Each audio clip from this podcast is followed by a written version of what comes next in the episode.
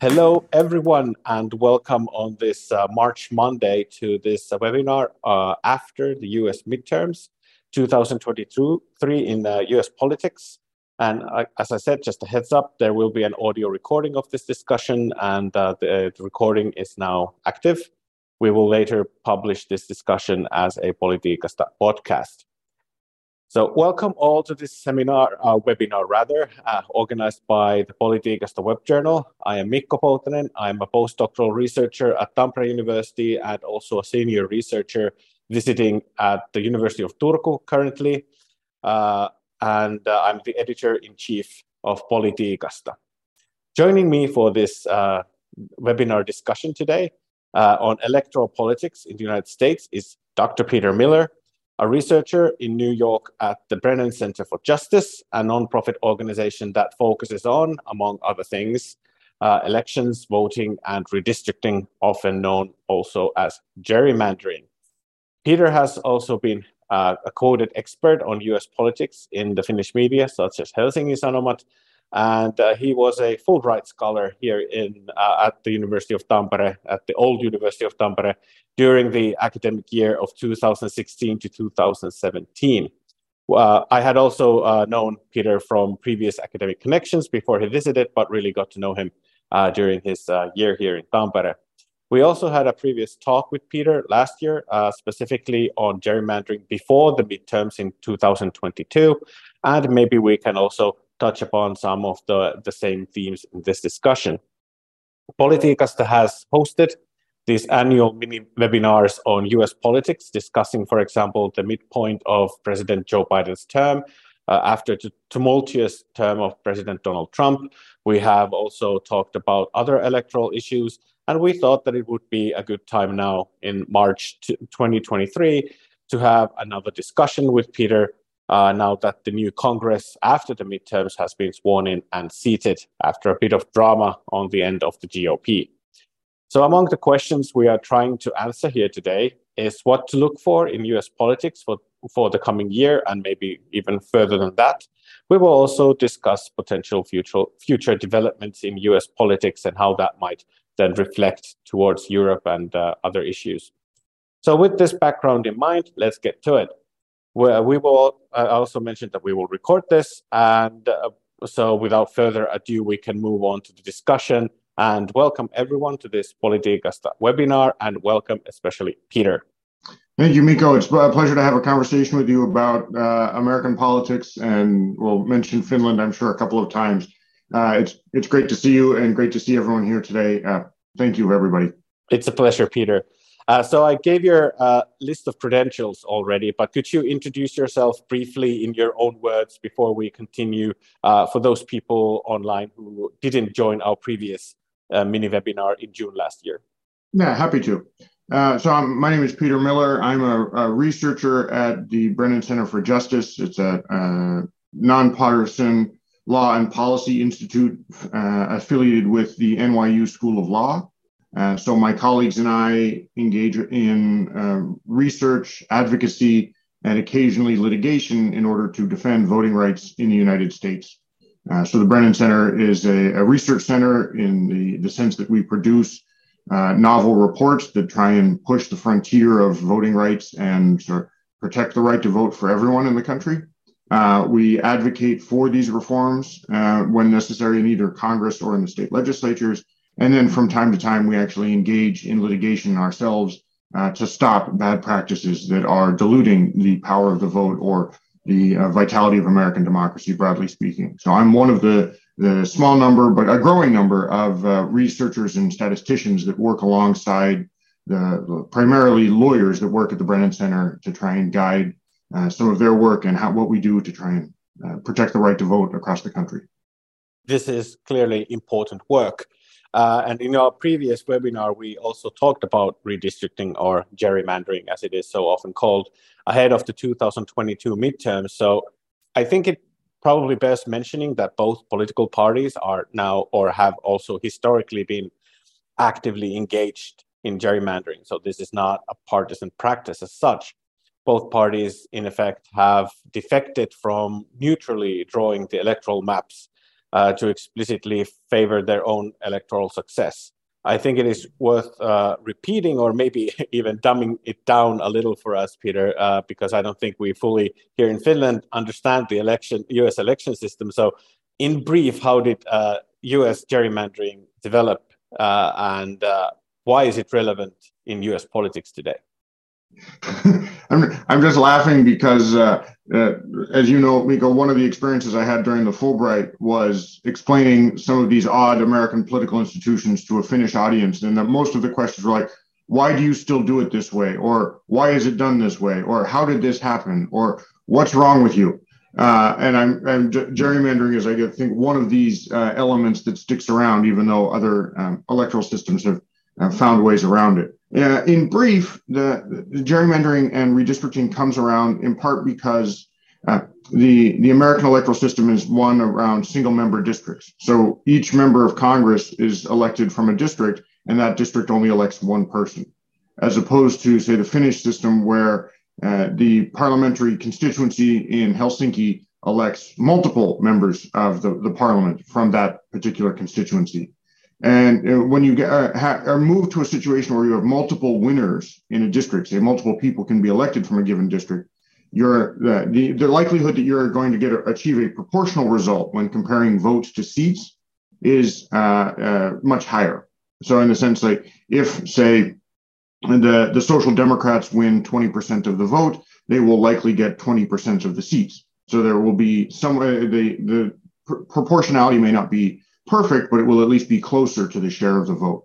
In the United States, that relationship between seats and votes is far more tenuous uh, in the sense that you could say lose a seat by, but still win, say, 48, 49% of the vote.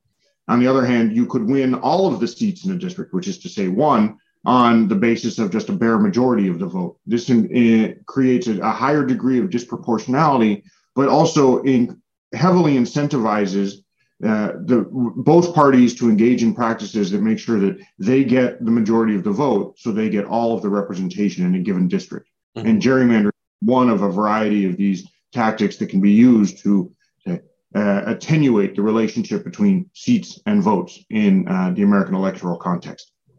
It's fantastic response. Also, it kind of shows that uh, the, the zero sum game that these electoral politics easily become in the sense that if there's only one seat to be had, then it's worth well uh, pulling off all the stops to get to that seat. Yeah, exactly. And that another element of the just the two party system is you have two parties that are adversarial, and the United States uh, does not have say uh, multiple parties that would engage in coalition politics, and instead it's just a head to head battle between two parties uh, in the American context. Mm-hmm the the you've seen these, or at least you've also sent me some of these examples of gerrymandering. Uh, the Washington Post visualized it by turning some of the worst ger- gerrymandered districts into a mini golf game. Uh, it was fairly a challenging game to get through. So um, it, it, it's interesting in the sense that at, at one at the same time gerrymandering is uh, sort of like acknowledged as a reality. It's considered absurd. It's con- also considered really problematic even a threat to democracy maybe. But still it, see, it seems that it is such a established practice. And i think there was also quite a heated debate uh, going into the 2020 midterms that gerrymandering could change the outcome considerably. But how do you think those assessments played out now in retrospect? Right. So uh, let me try and t- uh, tackle this question in a couple of ways. One is to just observe that, redistricting and gerrymandering has been around since time immemorial. Uh, there have been a, there were the earliest account that I know of was even predates the uh, the Declaration of Independence in 1776, where there was apparently a story of Patrick Henry, who, if he's known uh, at all, is probably known for his strident declaration of give me liberty or give me death, actually drew a map in the legislate the colonial legislature in Virginia in such a way that James Madison and James Monroe ran against each other uh, for a seat, right? And this was designed to try and make say, two members of Patrick Henry's uh, opposition party uh, have to run against each other and assure that one of them will be defeated. Of course, both Madison and Monroe went on to become president. So it, it's perhaps uh, less um, uh, uh, an example of a redistricting can end one's political career, but it, at least there there is uh, evidence to suggest that we have been drawing districts in strategic ways to uh, advantage one party and neutralize another for quite some time. Uh, and uh, obviously, this uh, discourse reaches a sort of a fever pitch in every year following uh, a census, because after a census is completed, that that new enumeration of the population across the country is then what's used to then draw new districts in advance of the elections in, in a year ending in two. And of course, uh, COVID and a variety of other topics um, complicated the administration of the 2020 census. So there was a heightened concern that perhaps the data integrity was not going to be sufficient for drawing decent districts or sufficiently detailed. There's other concerns about what's called differential privacy in the 2020 census. And there was uh, a, a, long and a controversial series of conversations about how differential privacy might impact the drawing of districts. And then, of course, we actually get to the act of drawing the districts. And then uh, now we can look back and say, okay, well, what did we observe in the uh, midterm elections in 2022, as opposed to what were we thinking was going to happen in the election prior to the election actually taking place? And so now we're in this moment where we're able to assess the, the performance of these maps with some detail as some as states and again this is the united states is a federal system so some states are faster than others. With producing data that we think can then apply backward uh, to the election and say oh this is why we observed outcome x y or z. But uh, if we think about uh, risk i think that many democrats said that, that because there's a lot of republican representation in state legislators, which then uh, do the redistricting, that, that this would be um, the 2022 uh, midterms would be at risk of being extremely, well, a- at least controversial, but perhaps even biased. And there were a lot of court cases, and I believe the Brennan Center was also involved quite, in quite a lot of the court cases about new, uh, newly drawn maps uh, before the 2022 midterms. Yes, exactly. And so the and you're right to, to identify that state legislatures are often the uh, institution that draws these new districts, and that might produce uh, what, what might sound like an obvious conflict of interest. And I just dwell on that because it seems obvious to everyone except the members of the state legislatures themselves, uh, in the sense that, yeah, uh, when you get an idea of which party controls the process in a variety of states, you can already start to figure out which party will benefit from the new maps that will be drawn in the sense that uh, if, say, you are a member of one party that has a trifecta control, meaning you have majorities in both uh, the legislature and uh, the, the governor's office, the likelihood that you're going to draw a fair map is declines. And we can see that in examples like uh, Illinois, for example, uh, that drew a, a partisan gerrymander that heavily advantaged Democrats in the congressional map. Uh, but of course, the Democrats are, are not uh, alone in this regard. You can also look at other uh, congressional maps, say the, the congressional map in Florida that was drawn uh, to advantage Republicans in the sense of the congressional districts that would be won uh, based on uh, votes in either of the districts, and then we can you know assess the performance of these maps. But the idea is that both parties can engage in these practices, but the, the key point is when it's politically expedient to do so. If you have a divided state or you have, um, say, particular uh, text in a state constitution that says, well, you can't in, uh, draw a map that uh, will advantage one party. That might give recourse to a state, to a court, excuse me, uh, to intervene and throw out a bad map. And this is mm-hmm. more or less the that happened in New York State, where the legislature drew a map, but then that was challenged in court and ultimately replaced by a map that an expert witness uh, to the court drew. You could also have uh, some states that have uh, changed who draws the maps. And so there's a, an increasing number of states in which independent commissions are drawing these maps as a means to try and institute a degree of fairness by uh, eliminating that uh, conflict of interest between representatives drawing their own districts. Yeah, that that kind of again maybe from a Finnish perspective, it kind of makes obvious sense that yes, you would want to do that because otherwise uh, even the most well-being, uh, uh, well-meaning, I meant, meant to say, well, well-meaning uh, politician can look at that. This is getting a little bit too close, and I could do a little bit of gerrymandering, and maybe that could secure my seat for another term. So, it's it's a, especially if they see the other party doing it, and that that sort of incentivizes this sort of uh, quid pro quo of of uh, ru- ruining perfectly neutral maps, uh, more more or less, depending on, of course, the uh, the uh, degree of um, willingness to do so. Right, right. The, the nice example of this is actually the, the 1980 redistricting cycle, where California was one of the last states to draw their maps. And there were there was pressure among the Democrats in the state legislature to get revenge on the Republicans for slights that they had observed in other states. And so they turned to one member of the congressional delegation in California uh, and asked him to draw the map. And he actually did a great job in the sense that he drew a map that uh, took California from a fairly even partisan balance state into a solid Democratic majority. Uh, and he did it more, without the, the aid of computers. Uh, but I also love that when this representative unveiled his map at his press conference, he even sort of self-aware of what he was doing, said, you know, uh, this is as soon as we finish this press conference, I'm going to submit this map to the Museum of Modern Art, meaning that that he had drawn districts that were sort of obviously contorted for a partisan end. Uh, so it's perhaps no surprise that California is one of these states in which independent commissions have been put in place precisely to eliminate this conflict of interest that we've been talking about with someone saying, well, the first thing I'm going to do is make sure I get reelected. And then the second thing I'm going to do is make sure all of my friends get reelected, right? Right, right, right. And again, in a two-party system, it also uh, conversely means that I'm going to make sure that not, no, no, no, none of the people in the opposite party get elected. So, right. but you might say, as long as my party gets a, a stable uh, majority, I'm fine with that because then I can I can do whatever I want in terms oh, of sure. uh, the.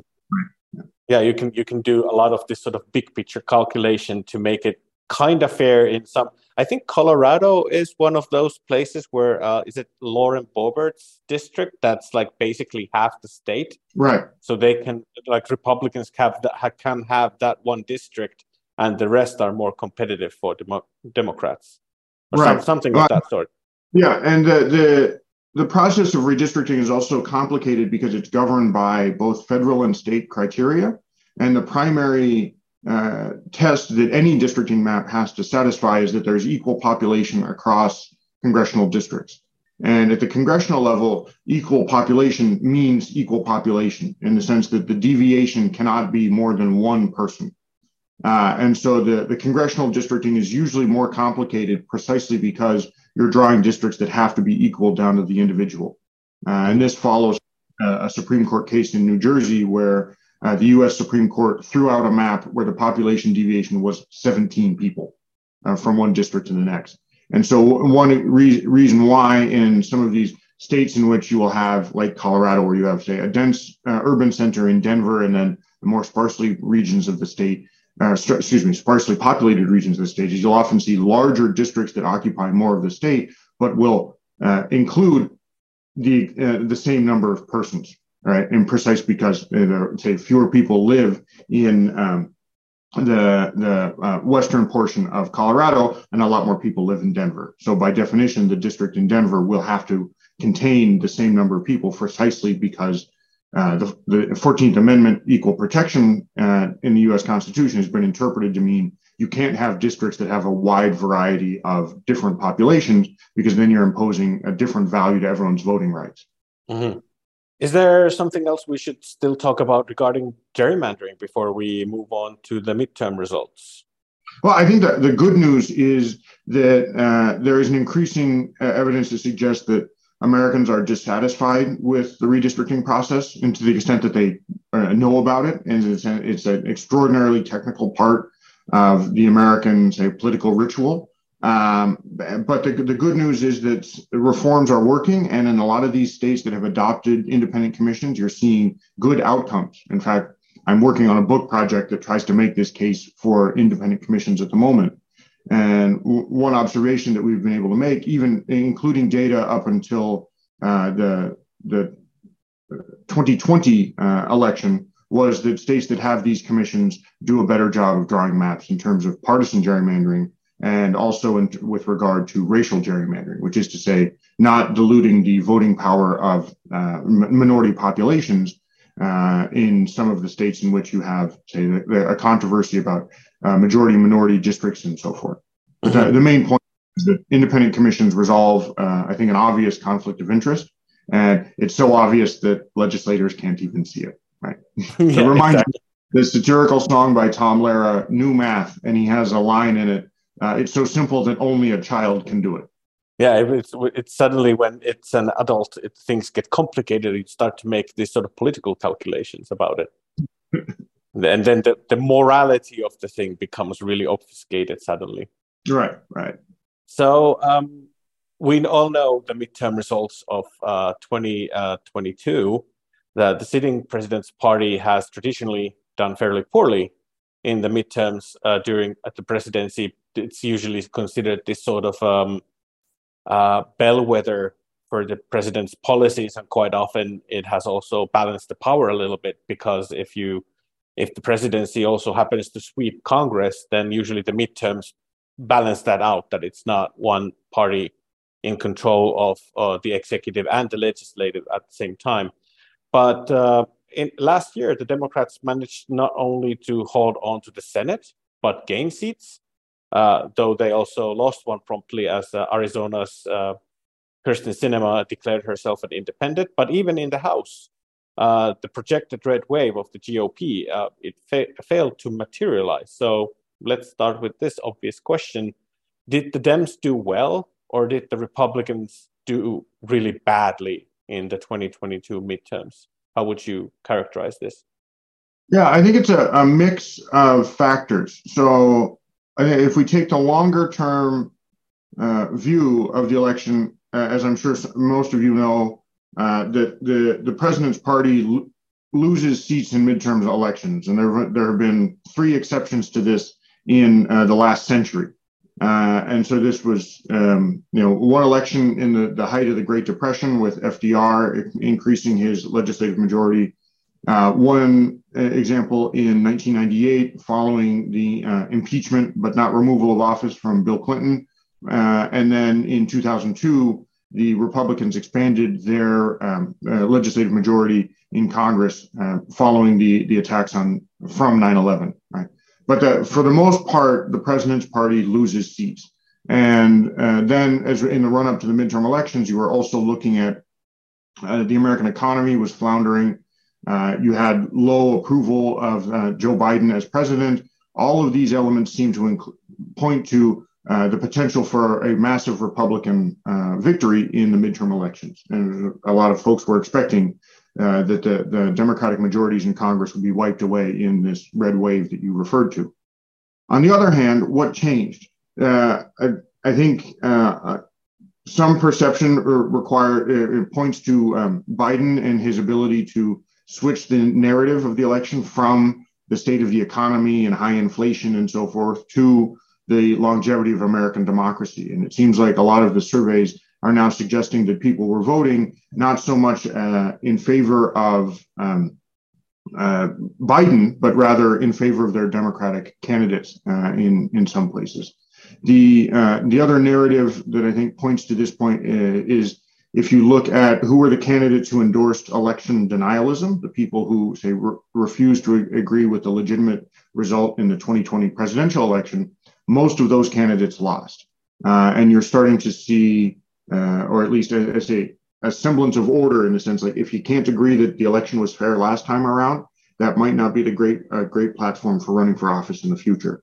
So examples like um, Kari Lake running for governor in Arizona on a platform of the election was stolen in 2020 and I'm going to fix it was unsuccessful. And even her, uh, or the, excuse me, the candidate who ran for Secretary of State in uh, Arizona faced a similar fate. And so you're seeing the uh, election denialism was sort of a non-starter uh, but may have functioned to sort of galvanize support among people who were concerned that elections may be stolen in the future. Mm-hmm. Uh, if we look at the, the more, um, say, contemporaneous uh, factors, I think redistricting actually played an effect in the midterm election, where you've got uh, Republicans were able to pick off a couple of seats in, say, states like Tennessee, where they picked up one uh, Democratic district that was eliminated. Uh, they managed to pick up one seat in Oregon, which is otherwise a blue state. Um, they're picking up a couple of seats here and there in Texas and Florida. And then uh, New York State was a nice example of the Republicans unexpectedly picking up additional seats. The Democrats, however, were not sort of unanswered in the sense that uh, Illinois and uh, Maryland were in attempts by the Democrats to pick up additional seats. So once you start tallying these things on a state by state basis, you get to a point where the the uh, the Republicans picked up, at least by my estimate, uh, 10, 10 seats in uh, the redistricting cycle, uh, eliminating everything else. So just looking at how the districts are drawn. And suddenly, when now when you're seeing that the Republicans have uh, a nine seat majority in Congress, or they at least uh, flipped nine seats, and I think their majority is now six seats, uh, you get to see like redistricting did just enough in order to uh, protect the, the Republican majority in the House. Whether that majority remains durable in uh, the, a presidential election in 2024, it of course remains to be seen. But I think um, it was obvious that redistricting had an effect, but you just need to go state by state and tally things up rather than looking at exemplary cases of, oh, like, for example, the uh, a lot of the narrative seems to suggest that the, the Democratic majority in the House was lost in New York State, but that there are other states in which seats were uh, rearranged as well. Uh, mm-hmm. So I think you get a more holistic view of the process rather than just focus on one state or the other. There was also one very famous candidate from, from New York that uh, has has been in the focus of a lot of turmoil. But let's let's get to that a little bit later, very briefly, because it's such an interesting uh, car crash of a situation in the sense that can't look away. Uh, but w- would you say then that uh, because election di- denialism is basically former President Trump's platform, so would, would, would you say that Trump backed candidates fared more poorly than perhaps was expected? Uh, that he didn't seem, if many election di- denialists didn't get uh, too far in the election, well, they get, of course, they got pretty far, they just didn't get elected.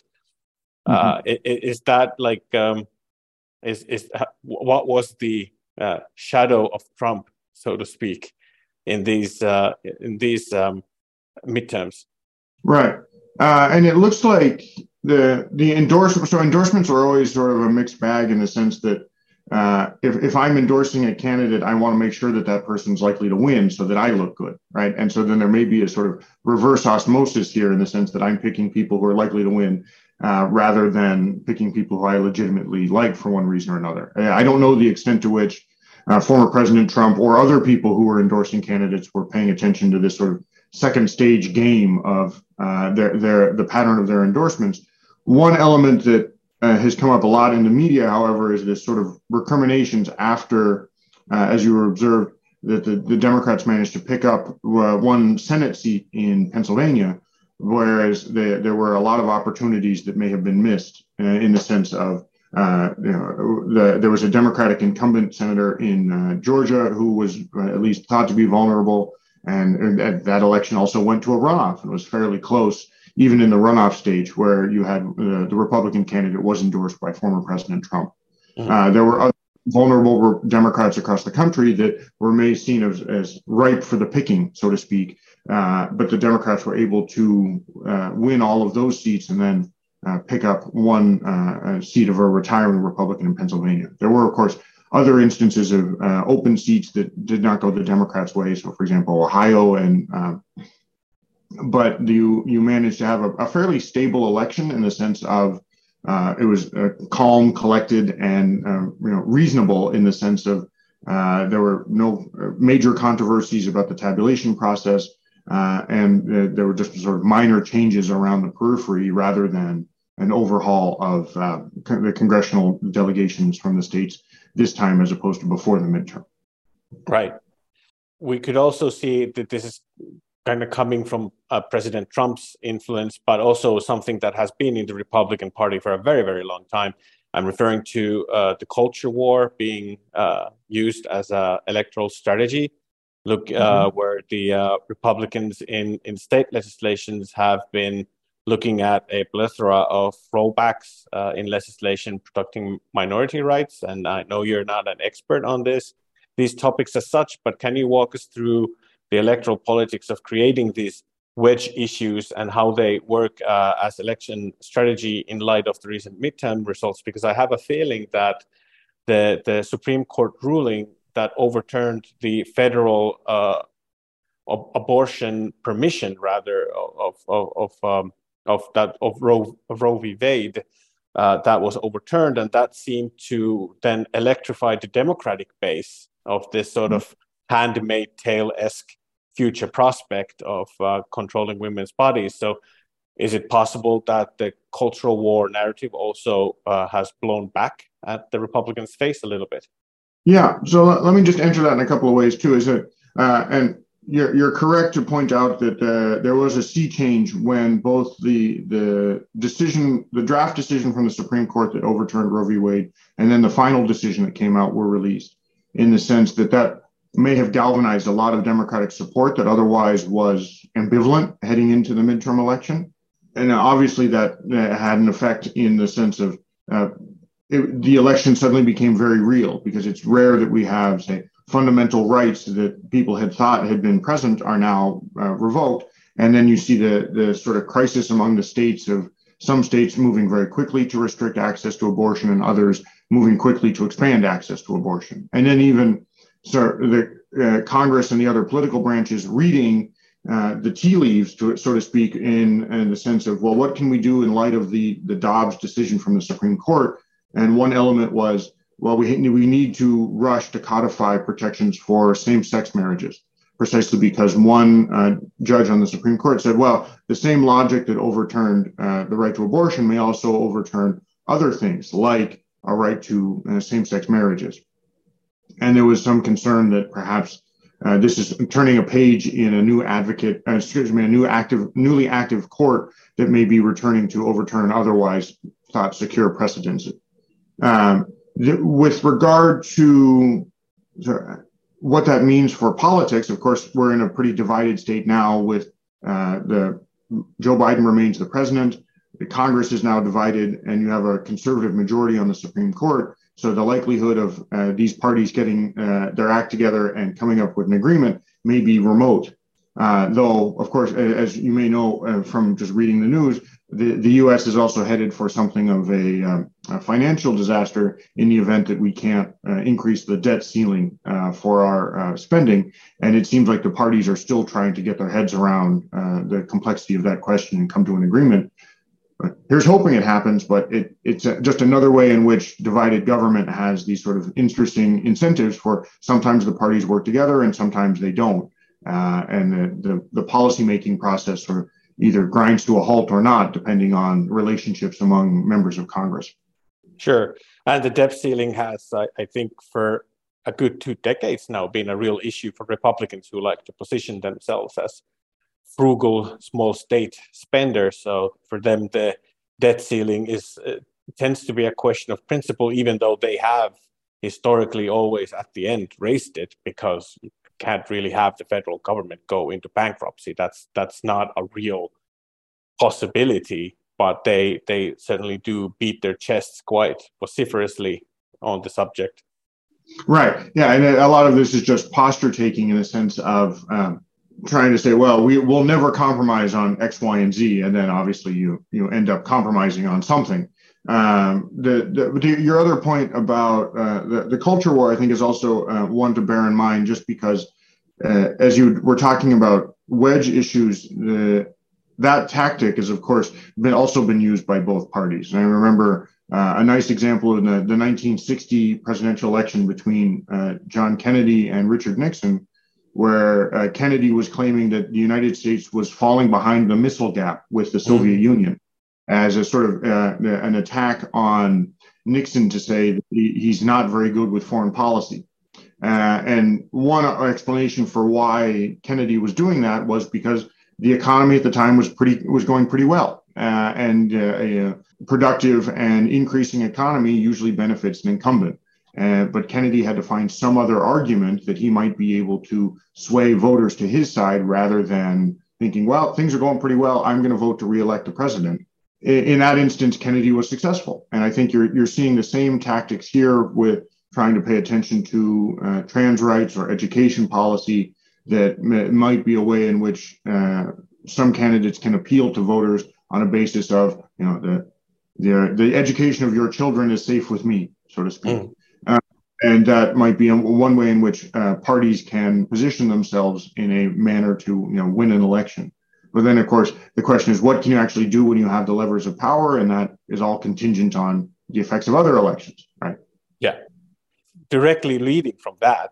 So, what do you think the drama surrounding Kevin McCarthy's nomination as the Speaker of the House tells you of the internal dynamics of the GOP going forward? Because we now, the wedge issues are more like a Democrat versus GOP question, but this is within the GOP. So, right. um, I, I, think the the in, infighting that the Dems had during the, the previous two years in the Senate with Kyrsten Sinema and Joe Manchin is now that the Republicans seem to be getting more of some, or at least some of the same, uh, in the House going forward. Right. So, uh, as a follower of American politics, I was just captivated by uh, the C-SPAN coverage of the uh, votes and votes and votes to uh, determine who the Speaker of the House was going to be uh, in January. I, I, was just fascinated by it. Uh, if anything, it gave lie to uh, the, the, an old humorist had this great line I'm not a member of an organized party, I'm a Democrat. Uh, and that was Will Rogers, and he was a sort of humorist from Oklahoma.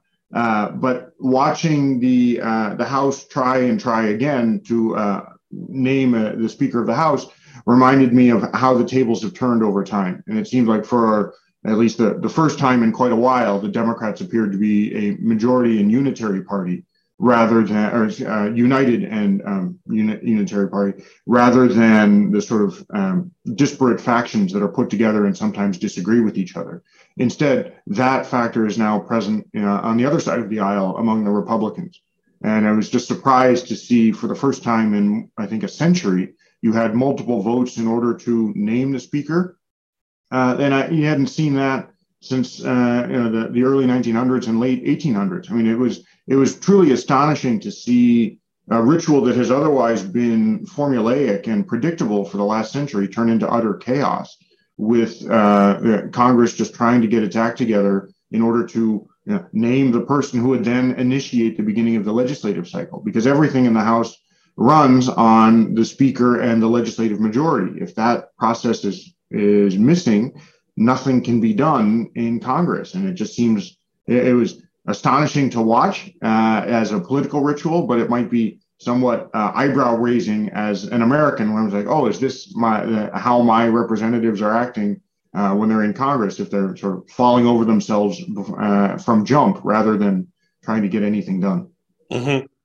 Uh, there's also, I think, uh, that McCarthy then uh, McCarthy became the uh, the uh, the speaker. He probably like quite a few concessions were not not probably we know that quite a few uh, concessions were extracted from him, and probably one of those is that the House is going to go into full investigation mode again. We, we talked about the California Democrats getting revenge on Republicans. This kind of feels that there are quite a few House Republicans who feel that their first order of business is to get revenge on House Democrats uh, for daring to impeach Trump twice. So, right. is that going yeah, to take all the breathing space away from doing actual policy? Uh, it, it may. I mean, well, it remains to be seen. The the oversight committee is always an interesting committee to keep an eye on, just because their role is to sort of supervise the executive branch, and from time to time, that role also means investigating various misdeeds from one actor or another. Uh, and so that, and you can use that to your advantage if you're a motivated partisan, right, on, on either side. Uh, the other question, though, is that fundamental things have to get done in every congressional session, like passing a budget. And uh, the the process that we're underway now is sort of the the State of the Union in January or February is the opportunity for the president to lay out his uh, agenda in broad terms, but then the president also delivers a budget to Congress, uh, which then Congress mulls over and modifies and creates their own com- compo- uh, competing proposals and so forth. And that goes through the uh, congressional process. And you know, if you're deep in the weeds, then you're paying attention to say the House Appropriations Committee and the so-called 12 cardinals who are all the subcommittee chairs on the Appropriations Committee that then write the budget for the particular chunk of the government that they oversee. And so somehow this gargantuan bill is then produced to fund everything. of course, the wheels may come off the process for any number of reasons. The House and Senate may disagree. The president may veto the bill. There may be all sorts of other uh, external factors that weigh in on this process. But the question is, can Congress do their fundamental job? And uh, I think half of the country is uh, excited to see what happens, and the other half is probably terrified that something's going to get missed in this uh, jumble.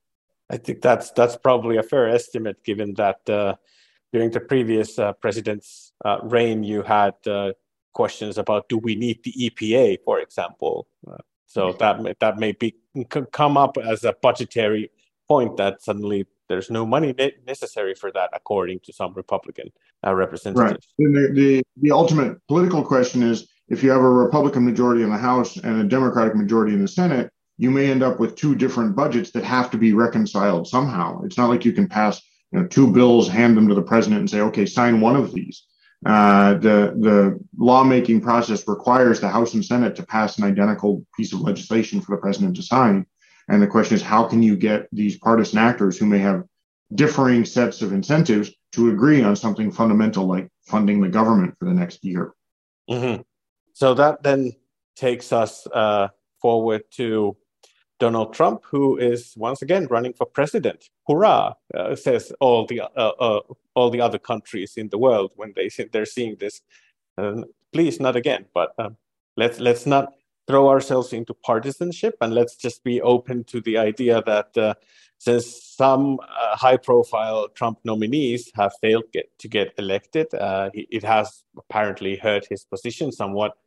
Then there's also uh, the possibility of him landing into some real legal troubles uh, with the uh, he's actually he has several indictments, I believe, at this point for financial malfeasance, and then there's the Dominion voting machines, and we'll probably get to those. But uh, how do you see, uh, on an abstract level, perhaps, how do you see Trump's influence continue uh, in in American politics, especially now that he is again running for president? Does this mean that electoral denialism becomes this sort of litmus test of uh, faithful loyalty for uh, many Republicans? Because while there is um, there is a, maybe um, Ron DeSantis currently is uh, possible competing, running, uh, also running for president, but he has not announced. The only Nikki Haley has announced, and Nikki Haley seems to be running in name only. That she doesn't seem to be uh,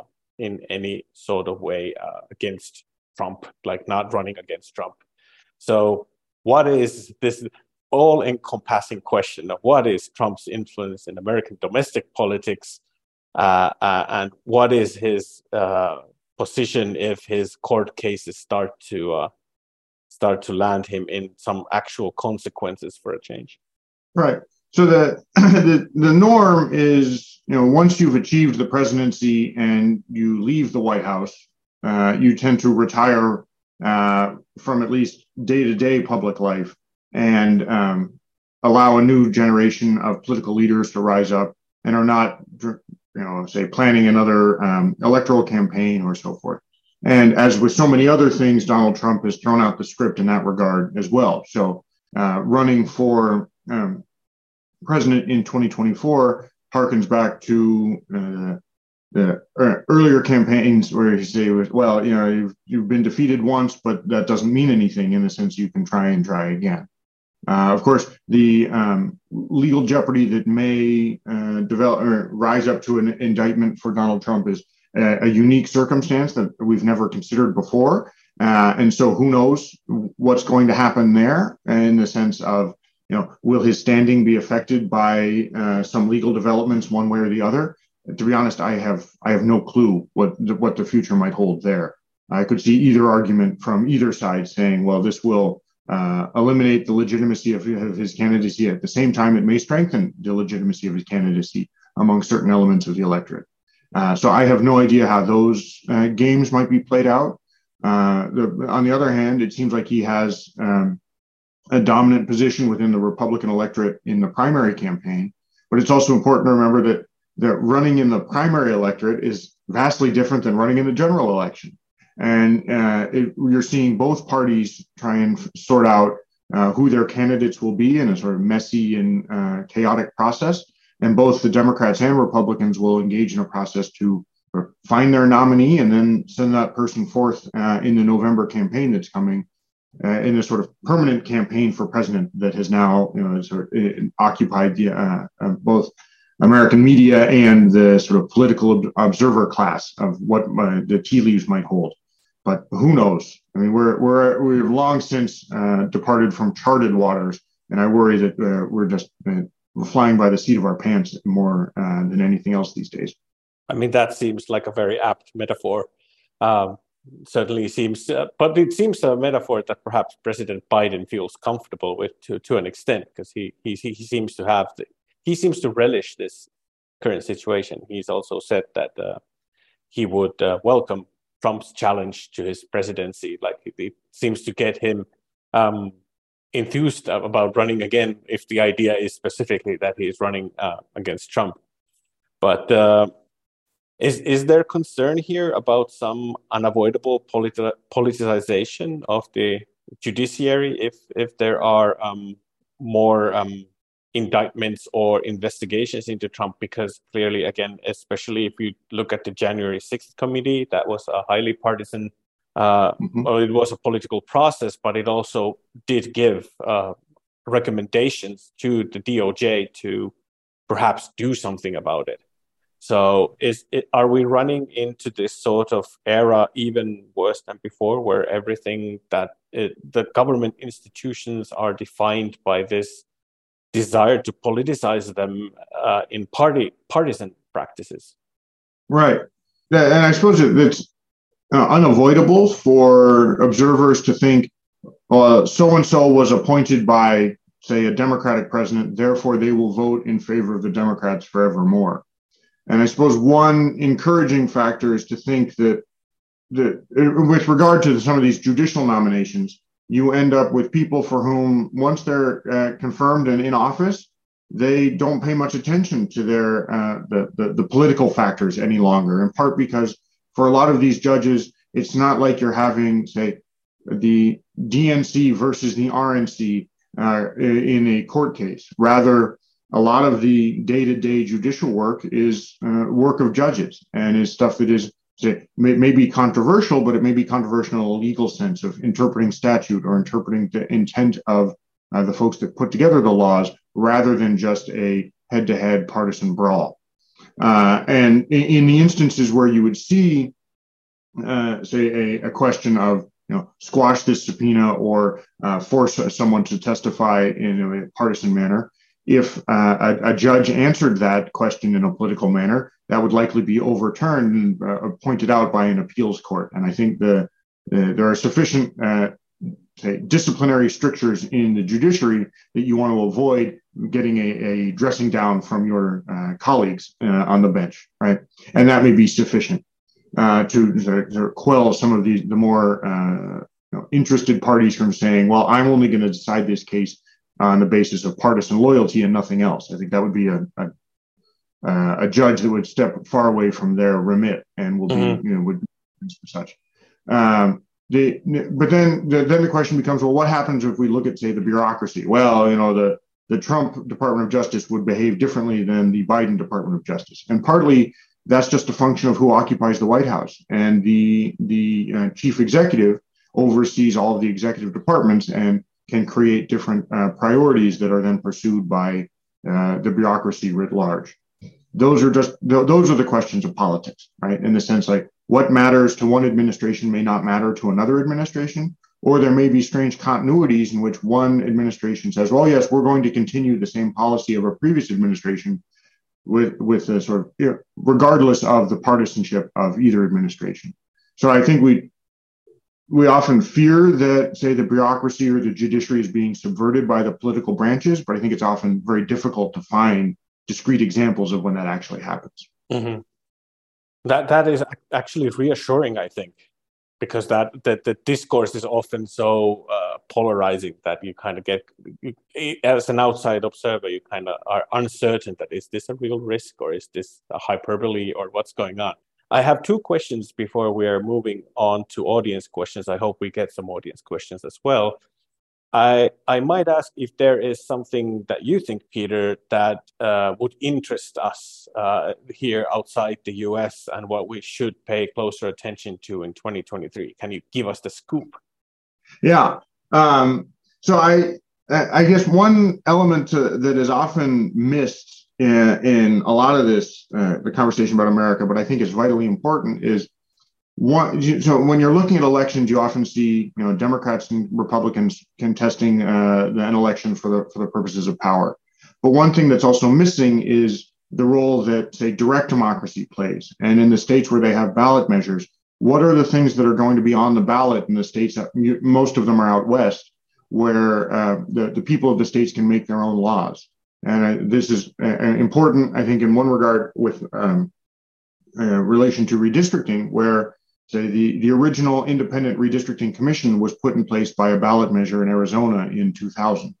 And so the people of Arizona were sort of seen as what, what we would jokingly refer to as uh, correcting a sin of omission from the legislature, in the sense like, if you're not going to do something that we want, we can do it ourselves.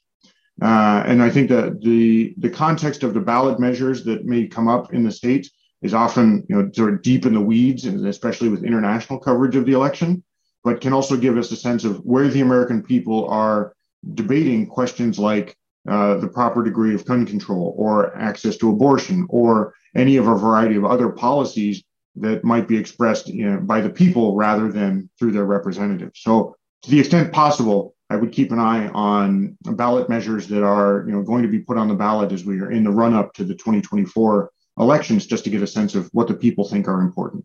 Mm-hmm.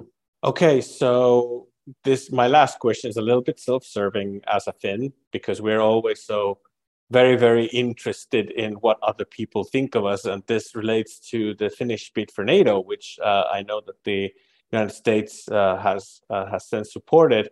But how has that that whole process uh, appeared from the U.S. perspective? That the current gridlock uh, in in decision making is has been affecting Turkey and Orban's Hungary up to this point. Is this something that the Americans are paying attention to in media or in politics, or is this something that's that's so basically so minor that it doesn't really show anywhere? No, I think that the vitality of NATO is uh, a topic that is often discussed in the American media, in the sense like what is the role of the military alliance uh, where where does it go in the future? What sort of threats uh, is it going to face, and how can it coordinate a response amongst uh, the members of the alliance? The fascinating thing for me with regard to um, Sweden and Finland joining NATO is, of course, sort of how uncontroversial it is, in the sense that uh, you would be hard pressed to find someone in Congress that might oppose uh, Finland or Sweden joining NATO from the American perspective. Rather, it seems like everyone in Congress thinks this is a great idea. Everyone is, is in favor of expanding the alliance and uh, it, using NATO as a means to express Western solidarity in face of the Russian invasion of Ukraine. Uh, it's it's actually heartening to see Democrats and Republicans holding hands and saying, you know, welcome Finland to the NATO alliance. And one, just because uh, I tend to think that uh, having Finland as a friend is a, an important thing for all sorts of reasons. Uh, but also just to express the sol- solidarity of the Western alliance and that Finland plays a, a vital role in that alliance. Uh, and I think that the, the political branches in the United States have observed that and came to that conclusion remarkably quickly. And it's not one in which your typical Democrat and your typical Republican would disagree. So, if anything, uh, Finland is helping unite the country. So, thank you for that. Oh, wow. That, this is completely unexpected praise. And again, you're offering praise to a Finn. This makes us very embarrassed. And even though we were apparently, again, the, the happiest country in the world in the most recent poll, I think it was published today, that again, we're the most happiest nation in the world, apparently. And if I can just pause on that uh, delightful occasion to just rem- uh, remark that uh, the, the Finnish stand up comedian Ismo has that great joke where he's like, oh, so I'm the only unhappy Finn. And he's like that, the, the feeling of uh, the entire country probably has that view. So congratulations to Finland for six years of the happiest uh, nation on earth. I certainly felt that way when I was in Finland, and I, I can't wait to return uh, to Finland uh, the first opportunity I get. We we really hope to get you back here, Peter. But you can tell me, Peter, if this is too difficult to answer or not. But how do you think that the experiments with preferential voting have gone off in the United States? because this is no. something that uh, might be of interest here as well. Yeah, uh, I think it's a, a great question, Mikko. Uh, there is a sort of slow reconsideration of first past the post elections. I don't think we're, the United States is in any position to say adopt Finnish style proportional representation anytime soon. Though um, one of the, the promising reforms around the margins is precisely this preferential voting or what we would call uh, ranked choice voting. And uh, while it's been sort of simmering among uh, municipal elections for some time, the examples now in Maine and Alaska are demonstrating that states can adopt this reform and use it pretty effectively in terms of uh, deciding who's going to be representing the state in Congress.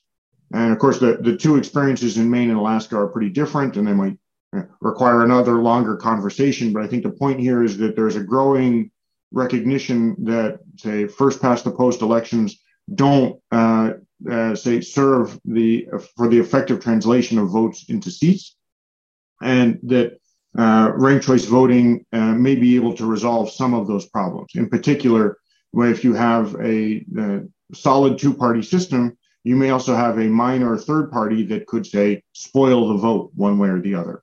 And think of say uh, Perot in the 1992 presidential election, and often people would point to Ralph Nader in uh, the 2000 election as an example of a, a third party candidate that spoiled an election one way or the other.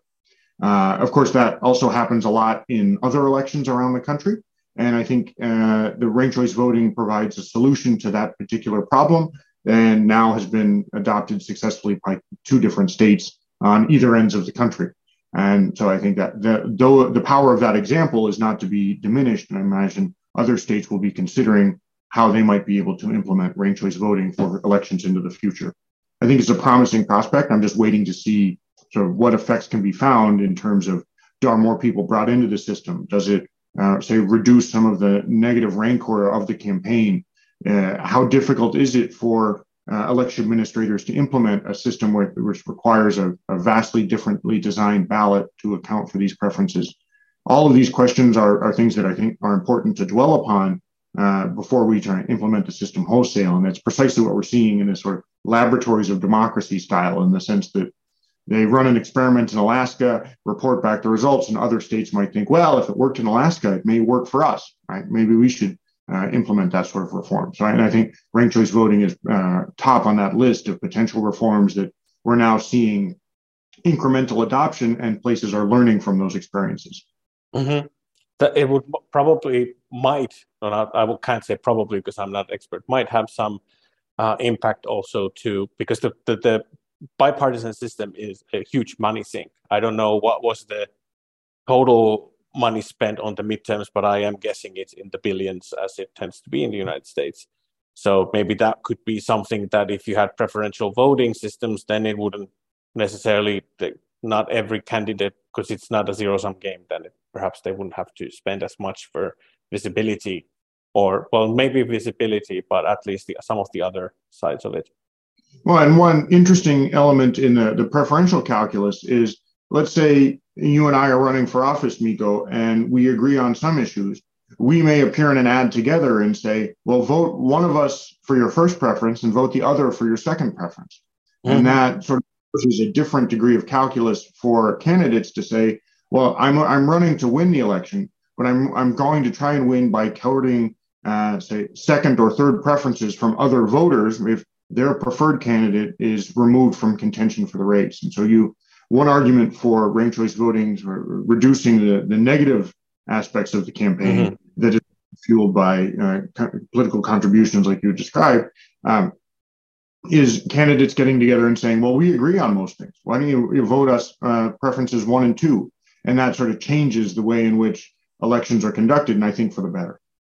That certainly seems promising. Uh, you mentioned, Peter, before we we started this discussion that uh, these midterms perhaps were also helpful to the Democrats in the sense that they well that the setup that the seats that were in the running were perhaps more attainable or for for easier for the Democrats to keep. But in 2024, there's probably going to be more competitive seats, even though it's the presidential election. So, do you think that uh, 2024 would be uh, more, it would be more difficult for the Democrats, even if they win the presidency, to also get the House and keep the uh, keep the Senate. Right. I think that obviously the Democrats would like to win uh, the House in the, the 2024 elections, uh, just as a means to uh, produce a, a, a, trifecta that has existed uh, for the first two years of Biden's term. But again, that's all contingent on a number of other elections falling into place. Uh, one, uh, a couple of elements to bear in mind are uh, that the upward to 12, though probably not 12, states will end up redrawing their districts in advance of the 2024 elections. The, a lot of this litigation is going on now uh, to try and determine the constitutionality of various district plans, and some of these plans may be replaced by partisan actors in some of these states. And that may have an effect in either uh, say increasing the, the size of the Republican majority or uh, providing opportunities for Democrats to pick up seats to regain their majority. A lot of that has yet to be seen, and it, it would be difficult to estimate a priori, uh, say, what a new map in a given state might look like in, in, the event that the current map is replaced for one reason or another. So, uh, redistricting has gone from uh, a sort of once in a decade process to now a sort of unending uh, process where, sure, fewer states may be engaged in it, but the stakes are still very high, especially in, uh, in, a context where you have a small working majority in the U.S. House. On the mm-hmm. Senate side, of course, there's a variety of um, elections that need to fall into place for either party to do well. Uh, the sort of back of the envelope estimate is that the Democrats are, are facing an uphill battle just because they're defending more seats and they're defending seats that uh, have incumbents running in which states in which President Trump won the seats, excuse me, won the state.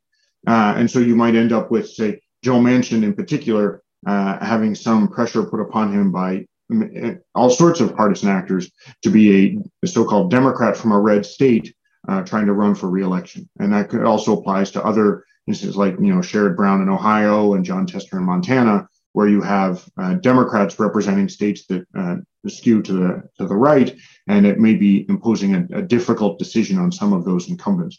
And then we'll just have to see sort of how the the uh, terms of the election shake out, and then of course what uh, external factors might shape how the campaign would progress in or, before we arrive at um, whatever we'll observe after the 2024 election. That being said, a presidential election tends to have much higher turnout uh, than a midterm election, in part just because the presidential campaigns manage to contact you know everyone in the country and remind them to vote. And so the, the, there is a question about what so does that motivation has for getting more people to vote? And then the question is do the campaigns contact everyone or do they just contact their partisans? All of these are different strategic calculations that uh, will be played out over time that as observers we might have a sense of what's going on but we won't have a very clear idea until of course the dust is settled after the 2024 election. So you know in short uh, studying elections in america is great job security because you're always about two years away from another election that needs to be explained. I think that's a fantastic sort of way of putting it. I mean, we do get also presidential and Euro Parliament elections, but it's still more or less the sort. Of, and also we get the municipal elections, and now we get the. Well, I, I always forget what's the name for that. We got the new level between the municipal and the national. That the sort of the what's the net that land the like well-being area elections? I don't i don't remember what the hyvinvointialueet is in is in english but i mean it's it's just another level of uh, elections and uh, I, I don't think finns are that well aware themselves of uh, where they're voting but americans certainly are because it, the, the cycle is never ending. Right. Yeah for for good or ill right? Uh, in the sense of the, the, variety of offices that americans vote for and the frequency at which we return to the ballot box to vote on something. I mean, we we even vote, uh, you know, elect our dog catchers in some instances in some places in the country. Uh, and so uh, the the question is always, you know, what what's the next election? Well, I, I can't remember, right? right, right. I have my last back pocket question, and that is actually uh, going back to uh, Finland in two ways. Uh, Peter, um, I know that you're a big fan of sauna, and what are the uh, sauna options over there in, in, in New York City that, that, that, that are worthy of the name sauna? And then, a, a bon- bonus question is Have you followed the Finnish elections that are now within one month at all? Have you had an op- opportunity to follow them? You can answer either or both, depending. Well, so there, there I was surprised to see that there are a variety of sauna like places in New York City. I wouldn't say there's anything that's a classic Finnish sauna uh, that I was used to while I was in Finland, but um, there's a new place that has just opened in Brooklyn, World Spa, and they, you know, it's this big warehouse that has been subdivided into different rooms. So they have, you know, an infrared sauna uh, and so on. And one uh, element that they're advertising that I haven't seen, but a number of colleagues are interested in seeing, is they apparently have a Finnish snow room where uh, it's a room filled with uh, powdered snow and so that you could come arrive from the sauna and then roll around in the snow to cool off. And I thought that, uh, of course, uh, this idea of a warehouse in Brooklyn producing snow to simulate the Finnish landscape is absurd and yet oddly uh, worth a visit. So I'll report back as I know more. Um, Thank you. And then with regard to the the elections in Finland, I am uh, paying attention to them uh, uh a bit, but in, in, no detail. So I'm I will not try and uh, pontificate on what might happen uh, in your president, or excuse me, parliamentary elections, other than to say uh, there will be at least one American waking up early to see the results when they come out. Then you will probably see quite a lot of Finnish also hand wringing about what's what what is the result and what does it mean. Thank you again very much, Peter, for taking the time to talk with us today, and thanks to the audience uh, for your attention. Well, thank you, Mikko. Uh, it was a pleasure to have the conversation. I enjoyed the invitation. Uh, Kitos, Kitos. And, and if there's ever any question, just remember that uh, Suomi on Kaunis Ma. Uh, and I, I just absolutely adored my time in Finland, and I can't wait to get back as soon as I can. We can't, w- we can't wait to get you back, Peter. So this has been a webinar organized by Politiikasta, as mentioned. And uh, so thanks again to everyone. I am Mikko Poutanen, the uh, uh, editor-in-chief of Politiikasta. My guest was Peter Miller from the Brennan, Brennan Center for Justice from New York City. Thank you very much.